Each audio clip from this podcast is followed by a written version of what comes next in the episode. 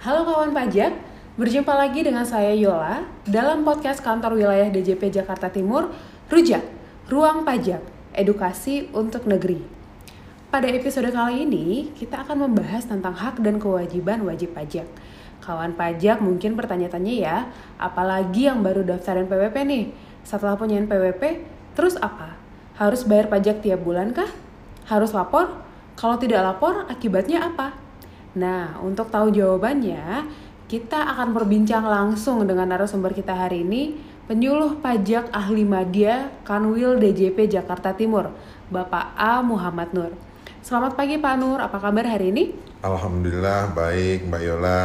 Halo kawan pajak, semoga kawan pajak semua juga dalam kondisi yang sehat dan baik ya. Amin. Nah Pak, kalau di podcast sebelumnya kan kita sudah bahas nih tentang pajak secara umum yaitu terkait definisinya, fungsi pajak itu apa, kemudian perbedaan pajak pusat dan pajak daerah yang sering disalah mengerti oleh masyarakat. Nah, sekarang kita mau bahas nih Pak tentang hak dan kewajiban wajib pajak. Boleh dijelaskan Pak gambaran umum pembahasan kita kali ini? Baik Mbak Yola, hari ini kita akan membahas lebih detail mengenai definisi wajib pajak, jenis-jenis wajib pajak, sampai ke hak dan kewajiban perpajakannya. Nah, untuk definisi wajib pajak adalah orang pribadi atau badan yang meliputi pembayar pajak, pemotong pajak, dan pemungut pajak yang mempunyai hak dan kewajiban perpajakan sesuai dengan ketentuan perundang-undangan perpajakan. Wajib pajak ini juga terdiri dari empat jenis Bayola. Yang pertama, wajib pajak orang pribadi. Kedua, wajib pajak warisan belum terbagi. Ketiga, wajib pajak badan. Dan yang keempat, instansi pemerintah. Oh, boleh diberikan contohnya Pak? Supaya kawan pajak bisa lebih memahami jenis-jenis wajib pajak. Oke, wajib pajak orang pribadi ini contohnya adalah karyawan, aparatur sipil negara, usahawan, dan wajib pajak yang melakukan pekerjaan bebas Mbak Yola seperti dokter, konsultan, dan pengacara. Kalau wajib pajak warisan belum terbagi, maksudnya adalah warisan ini masih atas nama pewarisnya. Apabila pewaris memiliki NPWP, maka si pewaris masih berkewajiban untuk membayarkan pajak dan melaporkan hartanya di SPT tahunan, di mana dalam hal ini harus diwakilkan oleh ahli waris selama warisan tersebut belum selesai dibagi. Nah, untuk wajib pajak badan, contohnya perusahaan yang bertujuan profit atau non-profit, kerjasama operasi atau KSO, dan bentuk usaha tetap atau BUT. Kalau untuk instansi pemerintah, pasti kawan pajak sudah tahu ya, terdiri dari instansi pemerintah pusat, instansi pemerintah daerah, dan instansi pemerintah desa. Oh, berarti wajib pajak itu ada empat jenis ya Pak? Orang pribadi, warisan belum terbagi, badan, dan instansi pemerintah. Nah, untuk kewajiban perpajakannya apa aja Pak? Kewajiban perpajakannya ada empat juga, biasa disingkat dengan DHBL. Wih, apa tuh Pak? Oke, itu singkatan dari daftar, hitung, bayar, dan lapor DHBL. Boleh dijelaskan Pak garis besarnya? Siap Mbak Yola. Yang pertama adalah daftar. Setiap wajib pajak yang sudah memenuhi syarat subjektif dan objektif wajib mendaftarkan diri untuk diberikan NPWP. Syarat subjektif ini yang tadi itu kalau sudah termasuk ke dalam empat jenis wajib pajak, apakah berbentuk orang pribadi, warisan yang belum terbagi, badan atau instansi pemerintah. Syarat objektif objektifnya yaitu persyaratan bagi subjek pajak yang menerima atau memperoleh penghasilan atau diwajibkan untuk melakukan pemotongan atau pemungutan sesuai dengan ketentuan Undang-Undang Pajak Penghasilan. Jadi, kalau termasuk ke dalam subjek pajak dan sudah menerima atau memperoleh penghasilan, wajib mendaftarkan diri untuk diberikan NPWP. Untuk yang kedua adalah hitung. Sesuai dengan sistem self-assessment, wajib pajak harus melakukan penghitungan, pemotongan, dan atau pemungutan pajak terhutang sendiri. Yang ketiga adalah bayar. Setelah mengetahui berapa jumlah pajak yang terhutang, wajib pajak melakukan pembayaran atas pajak terhutang tadi.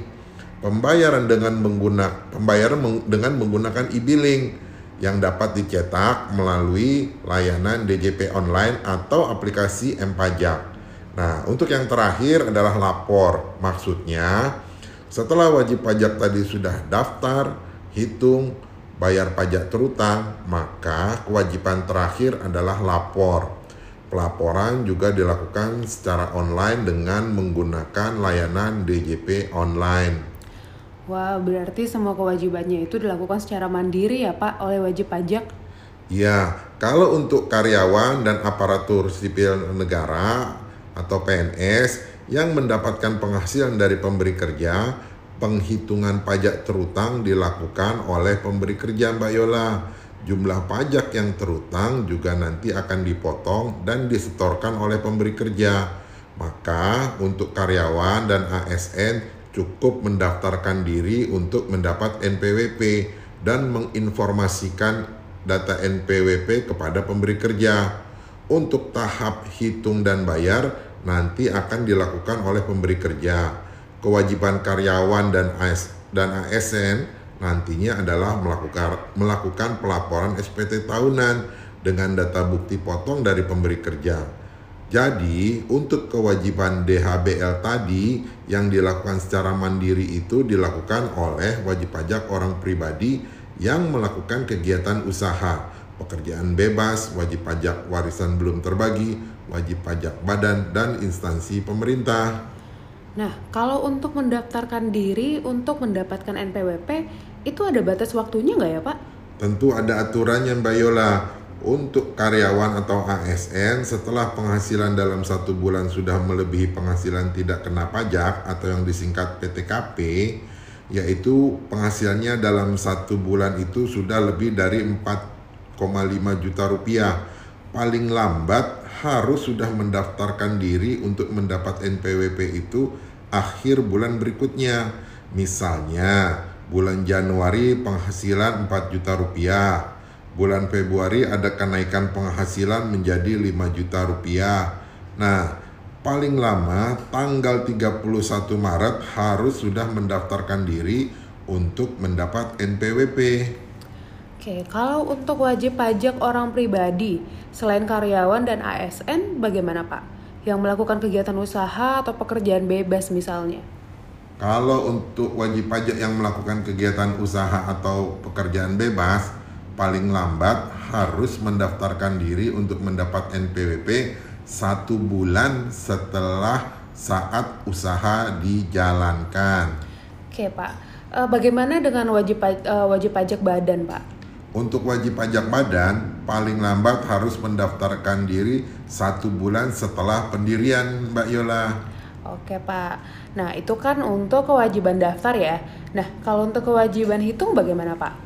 untuk kewajiban hitung, untuk hitung seperti yang tadi sudah kita jelaskan untuk karyawan dan ASN itu dilakukan oleh pemberi kerja ya. Nah, untuk yang melakukan penghitungan sendiri yaitu wajib pajak orang pribadi yang melakukan kegiatan usaha atau pekerjaan bebas, wajib pajak warisan belum terbagi, wajib pajak badan dan wajib pajak instansi pemerintah, pajak terhutang dihitung dengan cara mengalihkan tarif pajak dengan dasar pengenaan pajak. Jadi, tergantung penghasilannya berupa apa, transaksi yang dilakukan apa, baru dapat ditentukan pajak yang terutang, jenis pajak apa, dan tarifnya berapa. Oke, boleh diberikan contohnya, Pak? Oke, misalnya seperti ini. Untuk wajib pajak orang pribadi yang melakukan kegiatan usaha dan omset dalam satu tahun tidak lebih dari 4,8 miliar, maka terutang pajak penghasilan final UMKM sebesar 0,5 persen. Penghitungannya adalah mengalihkan 0,5 persen dengan total omset yang didapat pada bulan tersebut. Kalau misalnya omset dalam sebulan, katakanlah bulan Oktober 2021 adalah sebesar 100 juta rupiah, maka wajib pajak tersebut harus menyetorkan pajak final terutang 0,5% dikali omset dikali 100 juta, maka jumlah pajak yang harus disetor adalah 500 ribu rupiah. Baik Pak, nah sekarang kita ke kewajiban yang ketiga ya, yaitu bayar. Cara bayar pajak bagaimana ya Pak? Apa harus langsung datang ke kantor pajak? Tentu tidak Mbak Yola. Untuk bayar pajak kan dengan menggunakan e-billing. Nah, e-billing ini dapat dicetak dengan menggunakan layanan DJP online atau aplikasi M-Pajak. Caranya juga sangat sederhana, hanya mengisi data yang dibutuhkan seperti NPWP, jenis pajak yang akan dibayar, dan jumlahnya. Setelah data diisi lengkap dan diklik submit, akan muncul kode billing. Nah, kode billing inilah yang nanti akan digunakan pada saat membayar pajak melalui ATM, internet banking, aplikasi marketplace, atau pada bank. Wah, sederhana ya Pak cara bayar pajaknya. Bisa bikin e-billing hanya dengan menggunakan handphone ya Pak? Betul sekali Mbak Yola, DJP sudah mengembangkan aplikasi untuk memudahkan wajib pajak melakukan kewajiban perpajakannya. E, bagaimana dengan kewajiban lapor Pak? Setelah daftar, hitung, bayar, kemudian lapor kan ya? Iya Mbak Yola, tepat sekali. Nah, untuk kewajiban lapor ini terdiri dari pelaporan SPT masa dan SPT tahunan. Nah, SPT ini merupakan sarana dalam melaporkan dan mempertanggungjawabkan penghitungan jumlah pajak yang sebenarnya terutang. Cara lapornya juga sederhana, dapat diakses di mana saja dan kapan saja sepanjang memiliki perangkat elektronik seperti handphone atau laptop yang terhubung dengan internet. Baik, Pak. Nah, kita kan sudah membahas kewajiban perpajakan wajib pajak nih. Sekarang kita bahas hak wajib pajak ya, Pak. Untuk hak WP itu sendiri apa aja, Pak? Ada beberapa hak wajib pajak Mbak Yola seperti misalnya hak atas kelebihan pembayaran pajak, hak untuk mengangsur atau penundaan pembayaran, hak untuk mengajukan keberatan, pengurangan, penghapusan sanksi, pembatalan ketetapan serta mengajukan banding.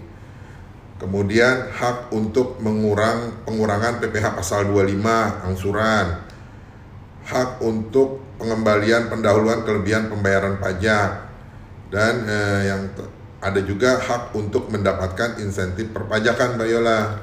Wah, haknya banyak juga ya Pak. Betul Mbak Yola, DJP tidak hanya menuntut wajib pajak untuk melakukan kewajibannya, tetapi juga menjamin pemenuhan hak perpajakan mereka. Oh iya Pak, e, apa ada sanksi kalau misalnya wajib pajak tidak memenuhi kewajiban DHBL tadi? Tentu ada Mbak Yola karena pajak ini kan bersifat memaksa berdasarkan undang-undang. Tentu ada sanksi kalau wajib pajak tidak melaksanakan kewajibannya. Sanksinya berupa apa, Pak? Dapat berupa sanksi administratif, yaitu pembayaran kerugian yang ditimbulkan wajib pajak kepada negara. Pembayaran kerugian itu dapat berupa denda, bunga, dan kenaikan bayar sanksi yang dikenakan sesuai dengan jenis pelanggaran atau kesalahan yang dilakukan oleh wajib pajak. Selain sanksi administratif, ada juga sanksi pidana, Mbak Yola.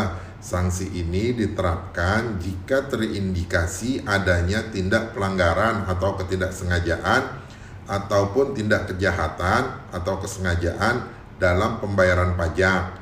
Misalnya berupa ketidakbenaran data, penyembunyian data, pemalsuan data sehingga tidak menyetorkan pajak. Nah, kawan pajak, jangan sampai lalai ya dalam memenuhi kewajiban perpajakannya. Baik Pak Nur, berarti dapat kita simpulkan untuk jenis wajib pajak ada empat ya. Orang pribadi, warisan belum terbagi, badan, dan instansi pemerintah. Untuk hak wajib pajak tadi ada beberapa poin ya Pak, dan kewajibannya dapat kita singkat DHBL, daftar, hitung, bayar, dan lapor. Jangan sampai lupa kewajiban pajaknya ya kawan pajak seperti yang tadi dijelaskan oleh Pak Nur. Ada sanksi administrasi bahkan sanksi pidana loh. Iya betul Mbak Yola. Kawan pajak, mari kita sama-sama belajar menjadi wajib pajak taat ya. Baik Pak Nur, sangat menambah wawasan ya pembahasan kita hari ini. Terima kasih kawan pajak sudah mendengarkan podcast Rujak Ruang Pajak Kanwil DJP Jakarta Timur. Jangan lupa untuk tetap mengikuti lanjutan episode podcast kita ya. Akan ada pembahasan topik menarik dan up to date tentunya. Saya Yola undur diri. Wassalamualaikum warahmatullahi wabarakatuh. Pajak kuat, Indonesia maju.